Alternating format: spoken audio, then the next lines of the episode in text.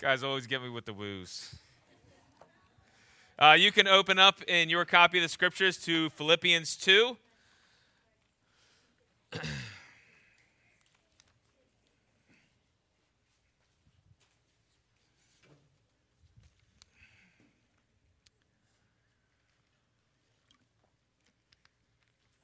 If you don't have a Bible, there are some Bibles over on the table.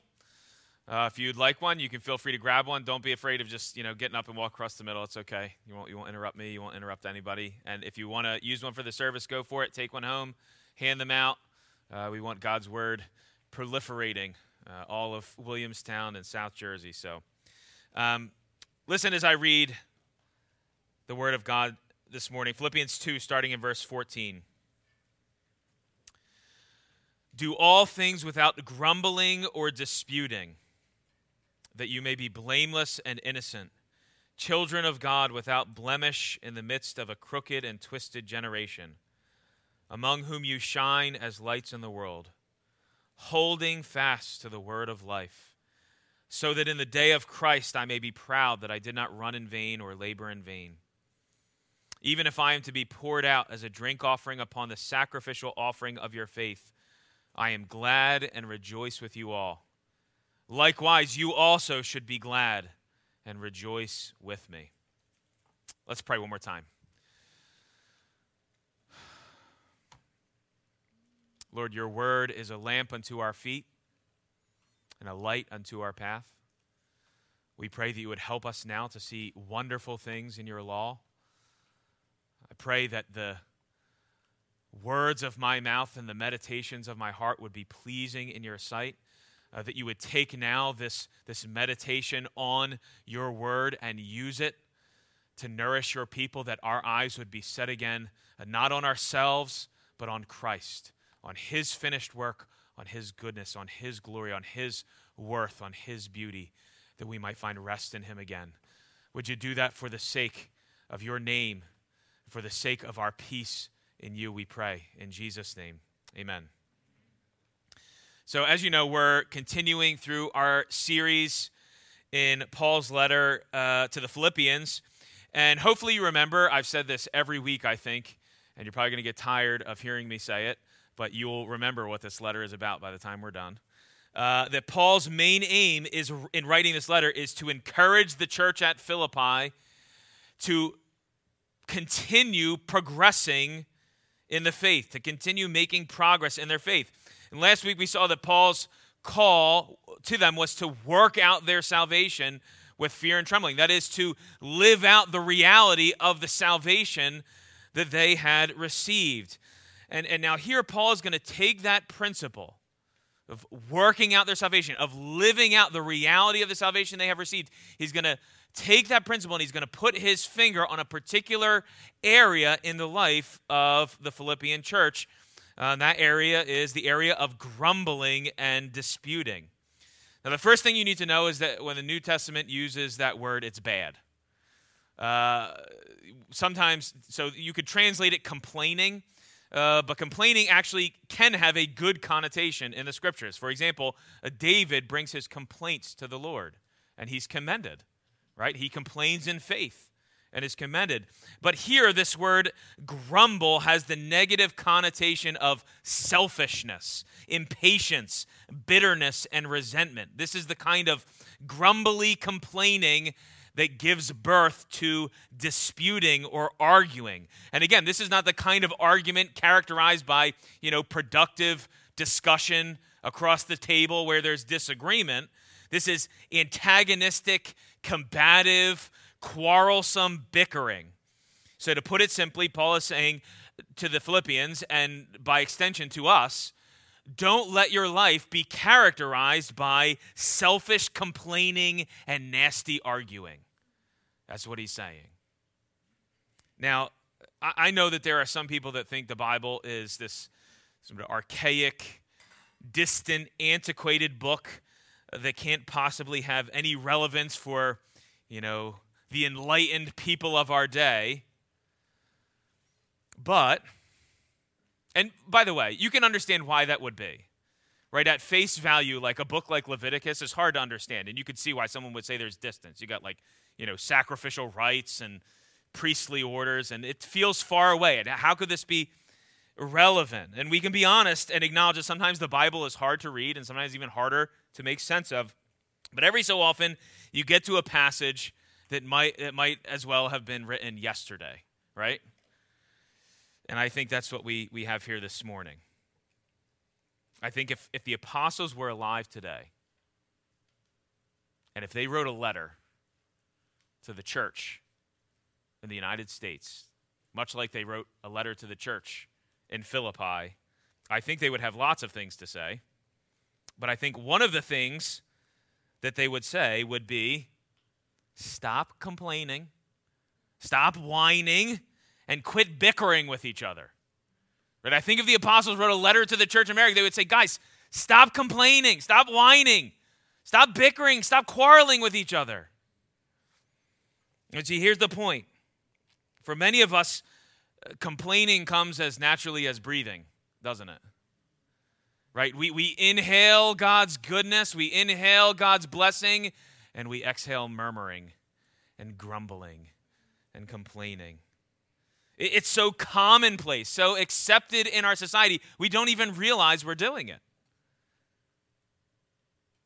We, we just breathe in and breathe out, and it's complaining and grumbling. The brothers and sisters, how much of your life? I'm trying to put, you know, shine the spotlight. Sometimes we don't, we don't even see it, but just take a moment.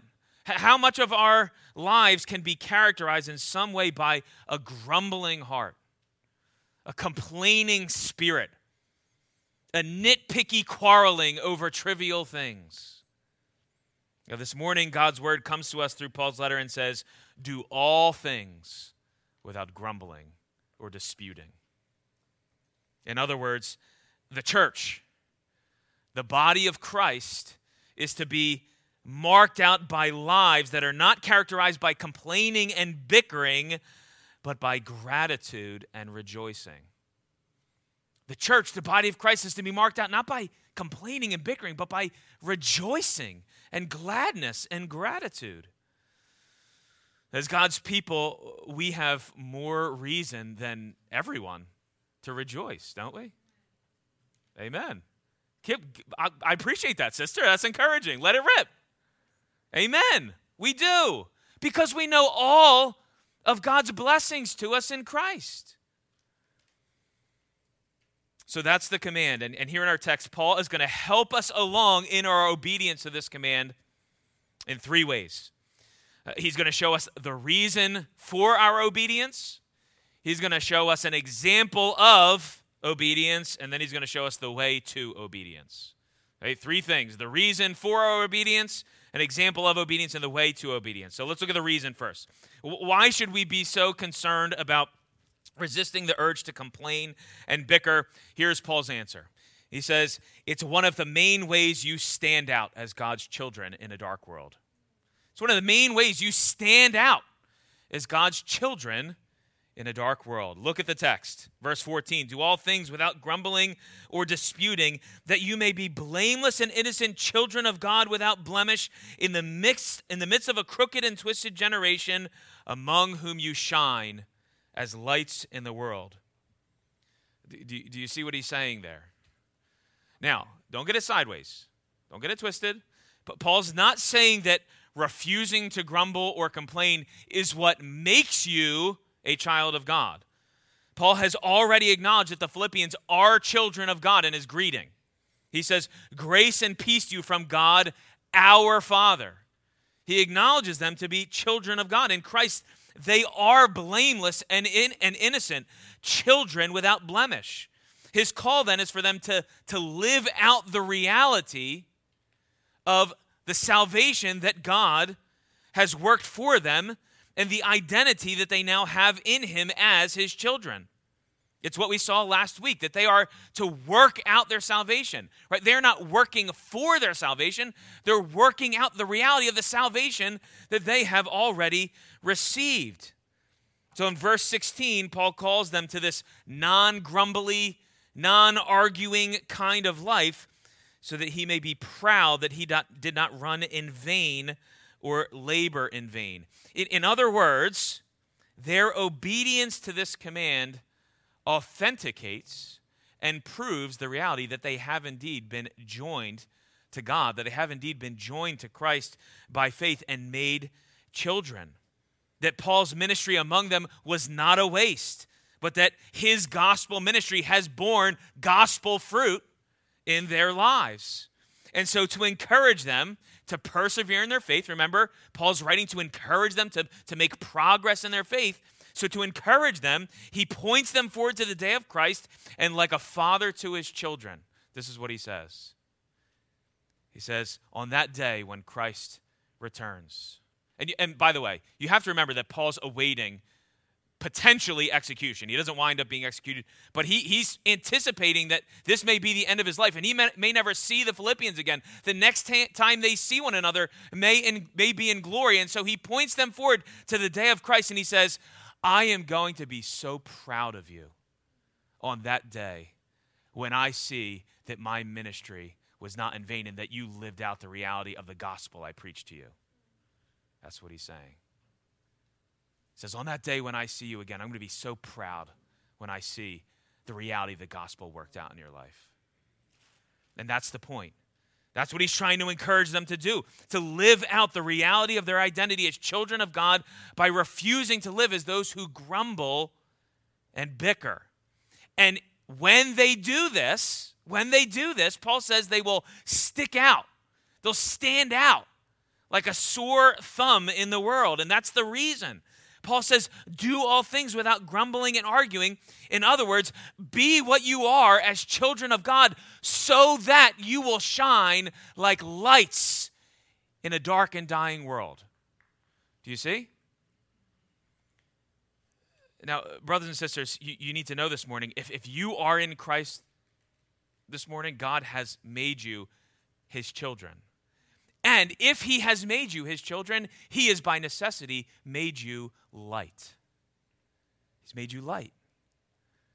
It's a, it's a wonderful metaphor that travels all throughout the scriptures. I, I'll give you two. There's so many examples of this. In Old Testament, New Testament, it's all over the place. Uh, Isaiah 60, God speaks about the future of his people, saying, Arise, shine, for your light has come, and the glory of the Lord has risen upon you.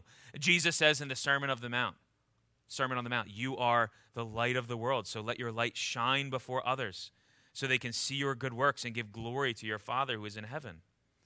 And the, the, the light metaphor is a brilliant one. I love the light metaphor. It's a brilliant metaphor. Here's the thing about light you, you know, light is always doing two things simultaneously it's illuminating and it's exposing. At the same time, it's doing two things all the time illuminating and exposing. So think about the last time you saw the sunrise. Maybe you were at the beach, or maybe you were in like a clearing, maybe you were at the like top of a building. And when you got there, it was dark, and shadowy, and hard to make things out. It just vague and ambiguous. You saw shapes, you saw shadows. But then, as soon as that light, that first ray of light began to, to peek up over the horizon, everything began to change, right? The, the light began to, to sharpen and illuminate the scenery around you, right? If you were at the beach, the water that appeared black now becomes a crystal blue.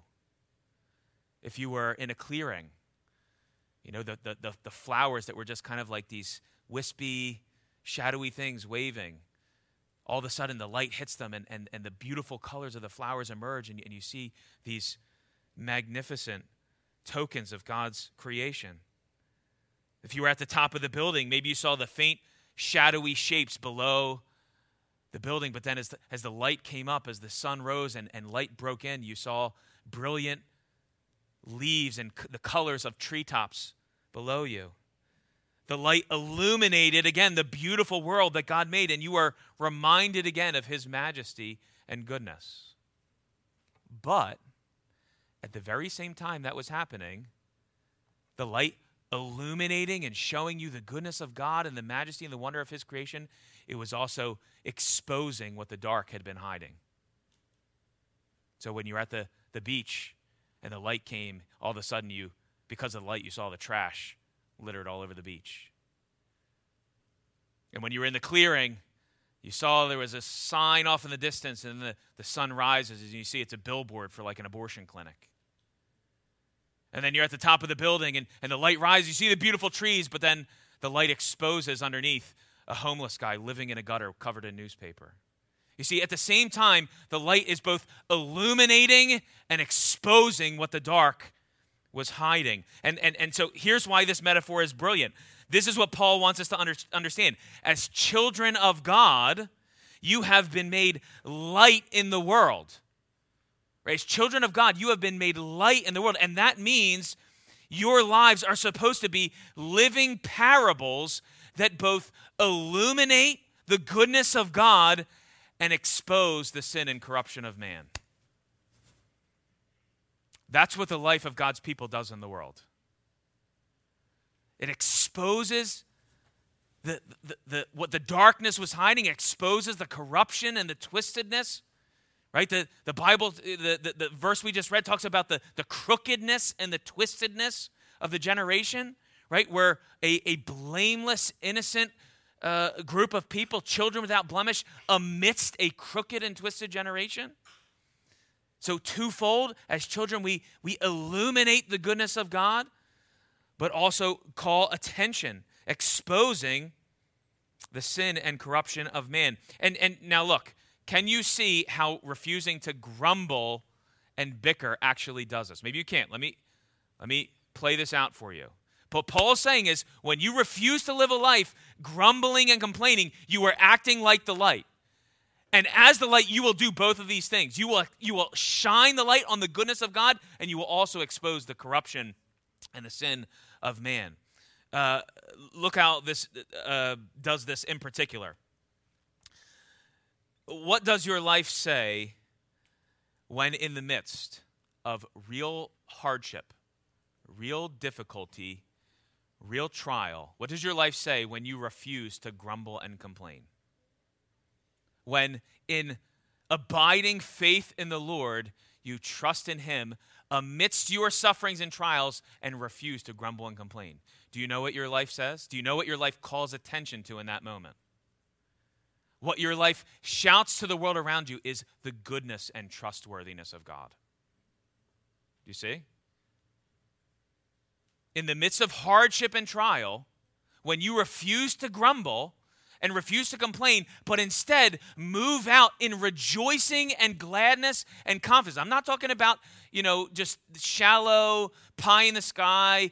No, I'm talking about real suffering, but you moving out in the world in a confident, joyful gladness in God that trusts Him when you refuse to grumble and complain, you say to the world that God, no matter what I'm facing, is good and he's trustworthy. But now, do you see the, the flip side of that coin as well? Do you see how our lives also hold up a mirror to the world revealing sin? When we re- refuse to grumble and complain, we actually show the world its own crookedness and twistedness. Uh, let me, let me ask you maybe you've had this experience, maybe you haven't.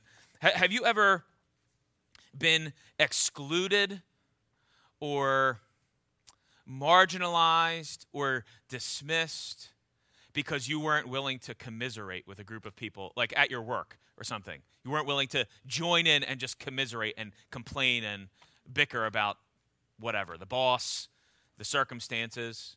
Have you ever been uh, unwilling to, to join in what you understood to be sinful bickering and sinful uh, you know, argumentativeness or um, grumbling and complaining, and so you are kind of like castigated. Like you're not one of us. Why, why does that happen? It's because when Christians refuse to complain and bicker, but instead choose, uh, choose to rejoice in the goodness and trustworthiness of God, it is an unmistakable, though sometimes subconscious reminder to those around them that ultimately complaining is the sinful grumbling of the heart against God. It's a reminder to those around you that even subconsciously, That your grumbling and complaining is uh, the evidence of a heart that is in rebellion against God. And now listen, I, I, wonder, and I'm looking at your faces. I wonder if I wonder if you think I'm making a big a bigger deal about this than I should be. Like, what's the harm with like uh, just a, like a, a gripe session?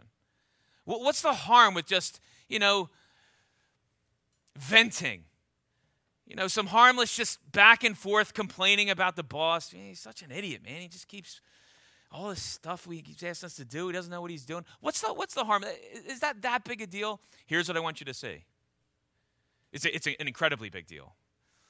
I'm not going to read it to you, but think back to Genesis 3. Do, do, you, do you know where the fall of man begins? It begins with a heart that grumbles against God. The enemy comes to Eve and says, Did God actually say that you can't eat or touch of the tree of the knowledge of good and evil? And, and Eve responds, we can eat of any tree in the garden, but God said we can't eat or touch the tree of the knowledge of good and evil. There's, there's this little grumble in her heart that begins, in her heart and in Adam's heart that begins. A doubting of God's goodness, a questioning of whether or not God will supply their needs, or whether or not it would be better for, for her and for Adam to sort of strike out on their own and, and rule themselves and, and uh, take care of themselves and liberate themselves from uh, the, the, the gracious rule of God. There's a grumble in her heart that begins that gives birth to outright rebellion and rejection of God's rule. It's a grumbling heart. In fact, I think you could probably make an argument if you went back in Genesis 3 that the very first I mean it's a one big giant thing, but you could you can make an argument that the very first sort of inkling of sin in Genesis 3 is is a grumbling, a complaining, a discontentedness in uh, being under the rule and the kind care of God. And that story plays out throughout redemptive history, doesn't it? Trev read earlier from Exodus 16. You, you know the story of the Israelites who God shows abundant kindness and goodness and graciousness to them. He, he delivers them out of Egypt through no work of their own, miracle upon miracle upon miracle. He delivers them out of Egypt with tons of riches, promising to bring them into their into the promised land and they get into the wilderness and what do they start doing? Grumbling Take us back to Egypt. Egypt. You just brought us out here to starve. Grumbling, complaining.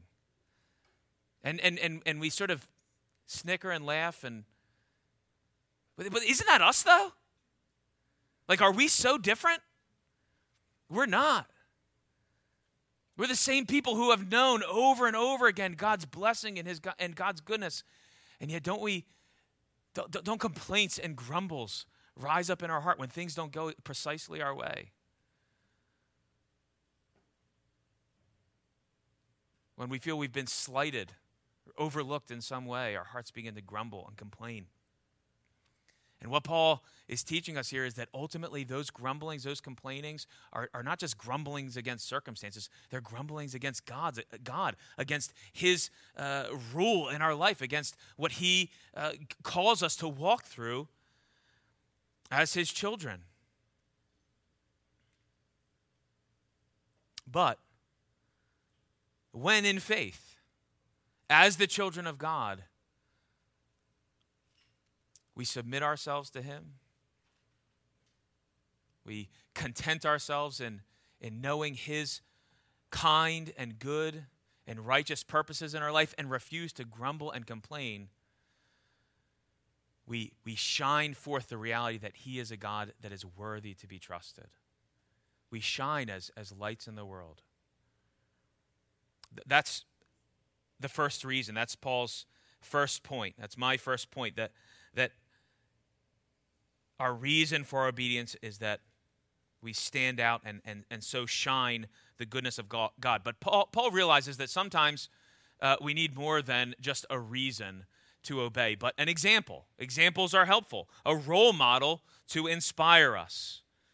And so that's what we see next. We see a reason for our obedience and then an example of obedience. Look at verse 17 there with me. Paul says, Even if I am to be poured out as a drink offering upon the sacrificial offering of your faith, I am glad and rejoice with you all. Likewise, you also should be glad and rejoice with me. Now, some commentators see a sharp right turn here in Paul's letter that now he's just sort of reverting back to talking about his circumstances. Uh, and while he does, in some sense, change the topic of conversation, it's hard not to see the circumstances of his own life and how he's handling them as an example of this kind of life that he's commending to this Philipp, to the Philippians. A kind of life that is not characterized by grumbling and arguing, but by rejoicing and gladness, right? Think about it. Paul has every reason to grumble and argue, doesn't he? He has every reason to be discontented and grumbly and he's he's been unjustly arrested and imprisoned. The, the charges are bogus, of course. He's awaiting a trial that may result in his execution.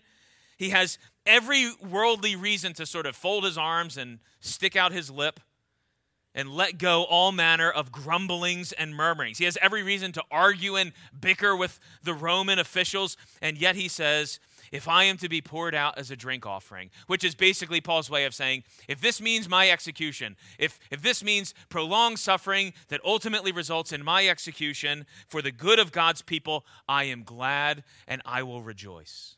You see? Far from having contempt or, or discontentment or bitterness or grumblings in his heart towards God, he has thanksgiving and contentment and gladness and joy. In the midst of incredible suffering, there's no complaining, no bickering, no grumbling, just rejoicing. He goes on to say, likewise, you should also be glad and rejoice with me. Without question, Paul wants them to rejoice in his circumstances. And he talks about earlier in the letter the actual benefit that God has brought about through those circumstances. But it's more comprehensive than that. Paul wants them to see in him an example of how they are to face all suffering without grumbling, without uh, arguing, but with gratitude and grace. Now, I have to say that I don't think Paul is being like some kind of egomaniac here. Like, I don't think Paul eh, thinks that he's like some gift to the Philippian church and he's just this amazing person that if they would just follow him, everything would be better. But Paul does understand the importance of examples and role models. Examples and role, model, role models inspire us. They do. I don't know um, if you saw this video, I saw a video this this week that's been circulating. Um, it was uh, posted on ESPN's uh, YouTube. I don't do sports analogies a lot, but th- this is th- you'll be able to appreciate this even if you're not a sports person. Um, so, in the video, there's there's a 12 year old boy named uh, Isaiah Jarvis whose team is hoping to make it to the Little League World Series, and he steps up to bat and he gets abs. The pitcher throws the ball, he just gets absolutely drilled, like right in the ear hole on the helmet.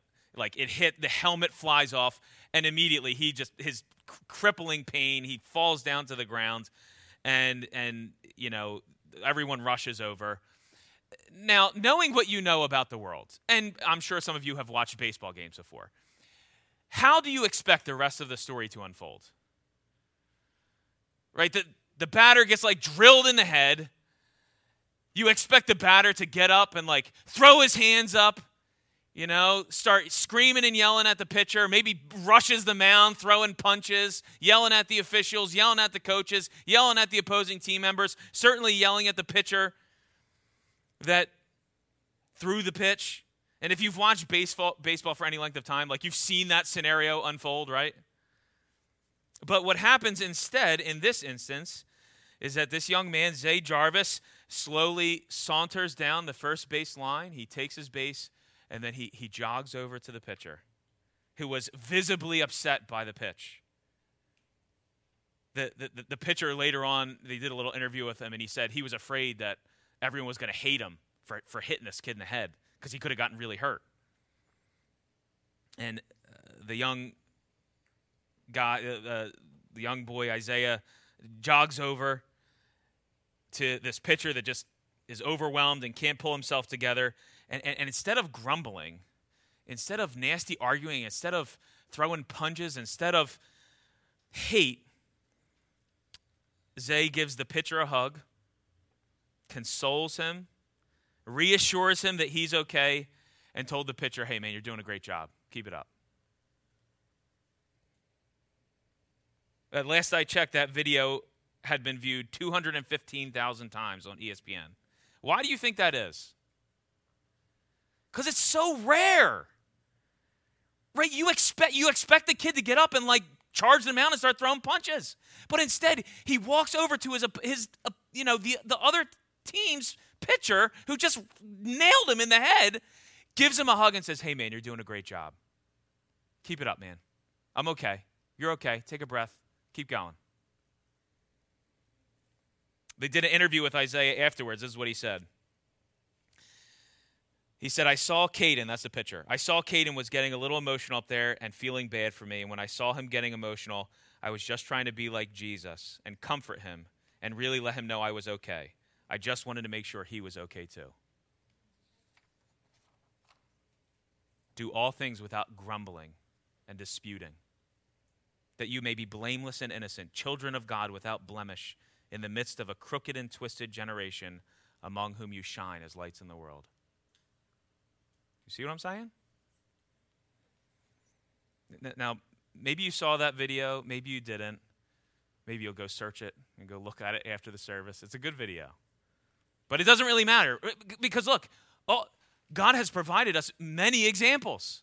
You know, all you need to do is actually look around at this body. That there are many of you in this room that I have been inspired by as I've seen you walk through suffering and hardship and difficulty without complaining, without grumbling, without calling into question the goodness of God, but continuing to trust in the Lord's provision. And as you have done that, you have shined before all of us the reality that God is a, a good God, worthy to be trusted. That God takes care of his children. Right? When when your joy in the lord transcends the hardships you're facing you say to all those around you my god is so good. He has never failed me. And even though this is hard i trust him that he has my good at the center of his heart. And in doing so we are encouraged and inspired we are we we we, we long to live those kinds of lives as we see them Paul knows the importance of examples. And so he says, Look, rejoice. Look at me. I'm in prison, but I'm rejoicing and I'm glad. And be encouraged and be uh, inspired to live lives that similarly are filled with rejoicing and gladness, not grumbling and disputing. That's the reason for our obedience, an example of obedience. But now here's the way to obedience. See, here, here's the thing if you've lived the Christian life for any length of time, you know that inspiration will only take you so far.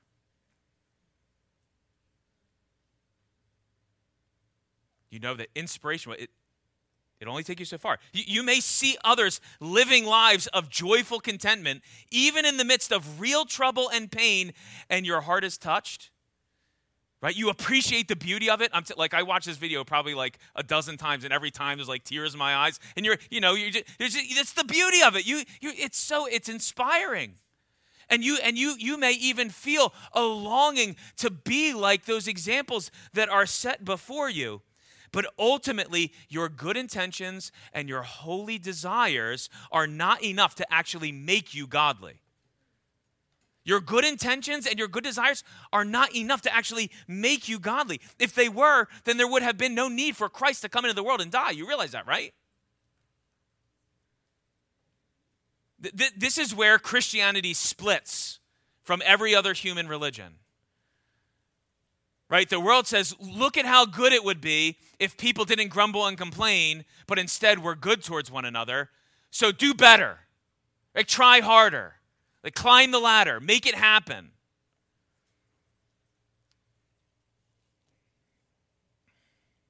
And when that When you go down that path, you've got two options. You've got moral relativism or you got legalism. You got the people that feel overwhelmed by it and they just give up and they say, you know what? It doesn't matter whether people are good to one another. It just all morals are relative and, you know, forget it. Or you get the legalist. You get the person that's like, I am going to literally beat myself into submission. I will become the least grumbly, least disputing, least argumentative person you've ever seen. And then guess what happens? Then you start looking down your nose at everyone else around you because how good you're doing. Or you're crushed by the fact that you're not doing it well enough and you're ruined by it.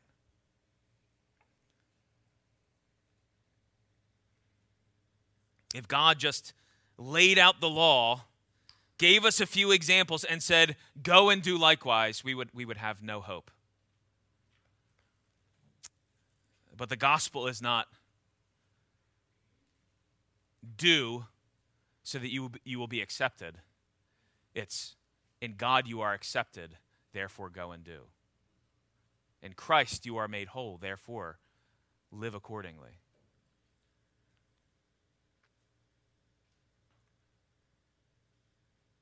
If God said, Go and do likewise, we would have no hope. And the reason for that is that our sin runs so deep and our grumbling attitudes are so ingrained in our hearts that we need something more than inspiration. What we need is, is grace wrought transformation. We grace wrought transformation. We need to be changed. We need life right? We need hearts of stone that are bent towards grumbling and complaining, change so that they become hearts that are filled with gratitude and joy. And what has that kind of power? How can we actually live transformed lives, not of grumbling and arguing, but of gladness and joy no matter our circumstances? Paul gives us the answer right there in the middle of the passage. Look there again at verse 14. He says, Do all things without grumbling or disputing, that you may be blameless and innocent, children of God without blemish in the midst of a crooked and twisted generation, among whom you shine as lights in the world, holding fast to the word of life. Holding fast to the word of life. You see, where does the power to live this kind of life come from? It comes from holding fast to the word of life. That is, clinging to it, dwelling on it, persisting in it. Now, he, here's what's really interesting about this. As, as I, and let me just say this from the jump. When Paul says holding fast to the word of life, he's talking about the gospel. He's talking about the good news. He's talking about the whole of the redemptive work God has done in Christ to make his people his own through the life, death, and resurrection of Jesus. But here's what's very interesting about this.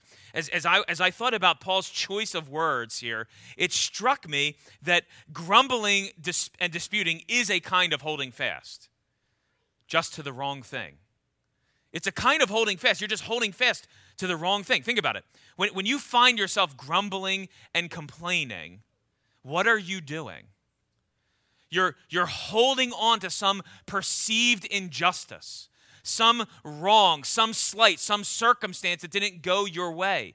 You dwell on it, you cling to it, you play it over and over again in your head. And the more it goes over and over again, the more grumbly you get, the more annoyed you get, the more frustrated you get, the more argumentative and bickering you get. Right? You're holding on to it, you can't let it go. You play it out in your head. You know, it shouldn't, it, sh- it shouldn't have gone like that. Uh, you, I didn't deserve that. Uh, th- they were the ones that were wrong, not me. Uh, I, I, was cheated. I was passed over. Why does this always happen to me? How could God let something like this happen to me? Why does this person always have it so easy when I have it so hard? And you tell yourself the story of your circumstances over and over and over again. And what happens is this grumbling heart then spills out into complaints and into murmuring and into argumentative bickering. You, you refuse to put it down, and what spills out is the overflow of bitterness and resentment that builds up in your heart. It's a kind of holding fast, isn't it? You're just holding fast to the wrong thing. But Paul says, hold fast to the word of life.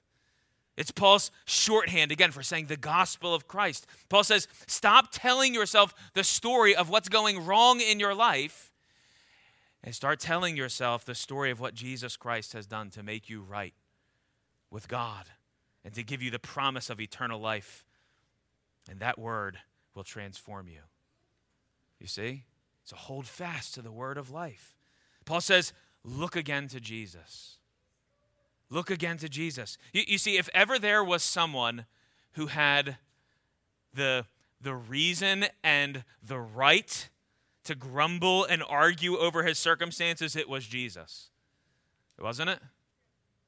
Like, though he was the Son of God, the King of Kings, the promised Messiah of Israel, he was rejected and mocked and insulted and scorned. He spent his life healing the sick, raising the dead, giving hope to the poor, and preaching the good news of the kingdom. But instead of love and gratitude, he was met with hatred and violence. In the end, he was betrayed by his closest friends. He was wrongly accused by hypocritical leaders. He was unjustly sentenced by a cowardly Roman official, though he had done nothing wrong, nor did an untrue word ever escape his mouth. He was condemned, a blasphemer, and sentenced to die in the most excruciating and humiliating way ever devised in the history of man. I mean, can, you imagine? Can you imagine the, the injustice of it?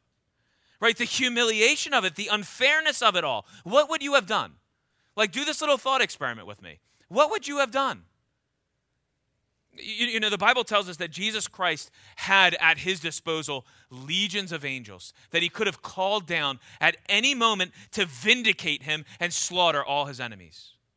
It, it, it's, it's, it's like Jesus had a cosmic machine gun in his hand, and he could have pulled the trigger at any moment and wiped out every single person that ever dismissed him or rejected him or uh, abused him or, or hurt him. What would you have done? You know, we get cut off in traffic and we're ready to like knock someone's head off. Our plans get interrupted. And we're ready to just like blow someone apart. You know, I don't my clothes, the right cl- the clothes I want to wear today aren't clean. And I'm freaking out. And look what the uh, prophet Isaiah said of Jesus 800 years beforehand. That, that's how we would look. If the, here's the point: if God put the cosmic machine gun in our hand, we would have pulled the trigger, no doubt. But look at Jesus.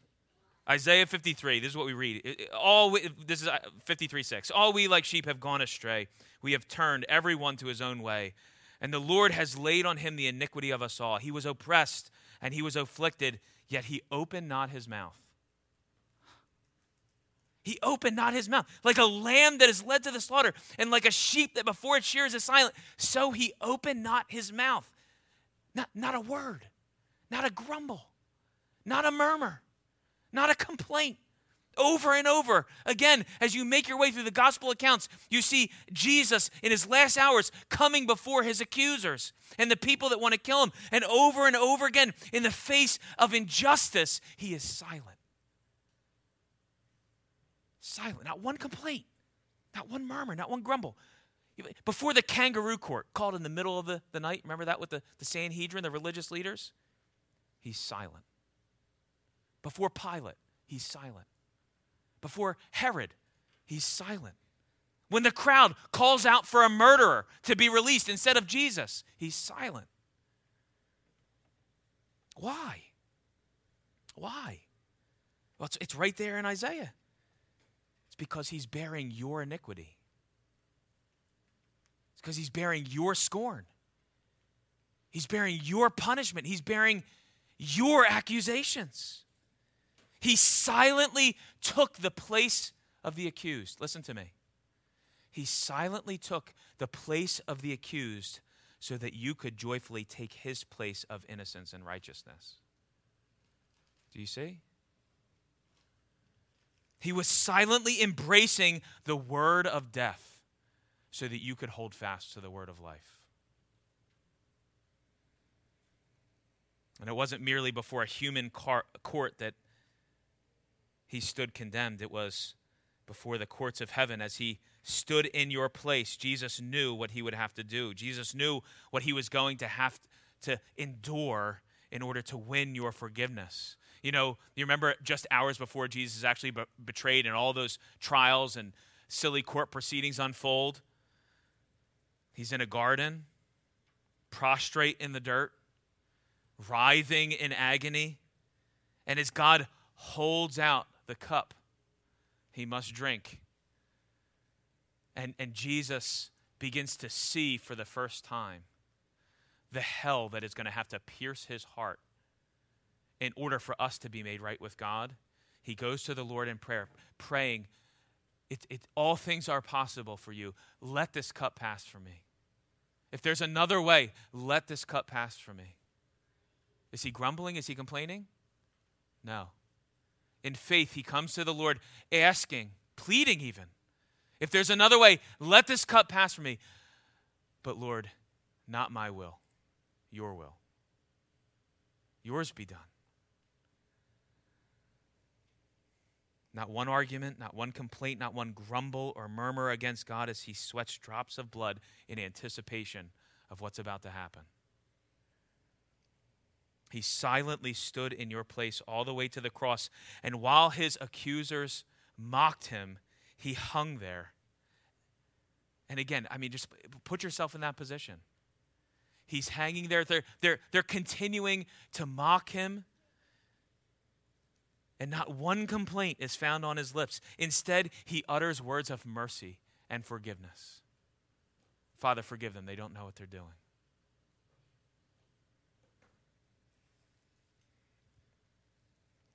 When the sixth hour had come, the Father poured out from the cup until it was empty, unleashing all of his righteous anger on Christ for your sin. His heart was pierced by the eternal hell of God's wrath. And he cried out, My God, my God, why have you forsaken me? He, he was utterly forsaken and abandoned and crushed into the ground. But now look, why? Why though? That's, that's the million dollar question. What is happening on the cross? Why? What, what was it that moved Jesus to willingly endure the very judgment of God on the cross? A little further down in Isaiah, we read, Out of the anguish of his soul he shall see and be satisfied. By his knowledge shall the righteous one, my servant, make many to be accounted righteous, and he will bear their iniquities. Do you know what? Want to know why Jesus didn't grumble and didn't complain? Do you want to know why he was silent before his accusers? Because he knew on the other side of his life and death and resurrection, what he would get is you what he would get is your salvation. What he would get is your forgiveness. What he would win is your righteousness. In other words, what moved Jesus towards the cross was his commitment to win your salvation because of his love for you. Jesus willingly endured su- the suffering of the cross for the satisfaction of seeing you counted as righteous, seeing you brought into the family of God and made his own child. Or the author of Hebrew puts it this way He says, For the joy that was set before him, he endured the cross. You ever wonder what that joy was? What was the joy that was set before Jesus? It, it can't be the joy of fellowship with his Father because he already has that. Right? He, he, when he for all eternity, he's had that. For, for 33 years, he's had perfect fellowship with God, and now he goes to the cross for the joy that's set before him. What is it that he's that he's going to the cross? What is the joy that he's anticipating on the other side of his life and death and resurrection? It was for the joy of winning something that he didn't yet have. It was for the joy of winning, for redeeming to himself a people. It was for the joy of rescuing you in love. He embraced God's word of death so that he could speak over you the word of life. He endured the ultimate suffering beneath the full force of God's blazing hatred for sin without grumbling or arguing, so that you could endure infinitely smaller sufferings without grumbling because of the joy of knowing the absolute love and acceptance and delight and blessing of God by union with Christ, by faith. See, when you dwell in that story, remember where this started? Stop telling yourself the story of what's wrong in your life and start telling yourself the story of what God has done for you in Christ. When you tell yourself that story, when you live in that story, when you abide in that story, when you cling to that story, when your heart is animated by that story, bickering and grumbling become impossible. It's, it's impossible to stand at the foot of the cross and see Christ spilling his guts and being crushed into the ground so that you can have life in him and then turn away and start grumbling and complaining because someone cut you off in traffic or because you know your spouse didn't make the dinner that you wanted. It's impossible. You can't. Because what happens is at the cross you're filled with joy and gratitude towards him. See, when by faith you see the one who had every right and every reason to grumble and argue and to assert his own way, humbly submitting himself to death in your place, the resentment and the bitterness that overflowed in selfish, complaining melts away and is replaced with joy and thanksgiving. And, and it's not only joy here and now, it is the realization of a future perfected joy. We're going to sing in a few moments, Joy to the World. It's a, we sing it around Christmas time, uh, but when that song was actually written, it was written about Jesus' second coming. That's why I picked this song because Paul makes reference to the day of Christ. There's a little, you know, Christmas in August. But the point is, there is a joy that's coming because of what Christ has accomplished for us. And that joy now bleeds back into our experience, and we get to move throughout our lives in the joy of knowing all of God's promises secured and guaranteed to us in Christ, not because of any work that you have done, but because of Christ's finished work. And therefore, we are set free not because we fear that if we grumble or complain, God's going to drop the hammer and he's going to reject us. No, we are set free because we know we have God's love, we have God's delight. We are set free to now do all things without grumbling or disputing, and so shine as lights in the world. You see? So, brothers and sisters, do all things without grumbling or disputing. He's made you blameless, innocent children of God in Christ. Hold fast to the word of life and so shine as lights in the world. Let's pray. Lord, we, we thank you for uh, this time again in your word, and I pray uh, that it has nourished uh, the souls of your people, uh, that we have been directed again to see Christ, to see his finished work, to find our rest there. Lord, we pray as we move now to the Apostles' Creed to the Lord's Supper uh, to singing in praise to you, we pray that our hearts would boldly and joyfully sing, for you are worthy. Make us as your children, lights who shine in the world your goodness, your grace, your kindness. We pray in Jesus' name. Amen.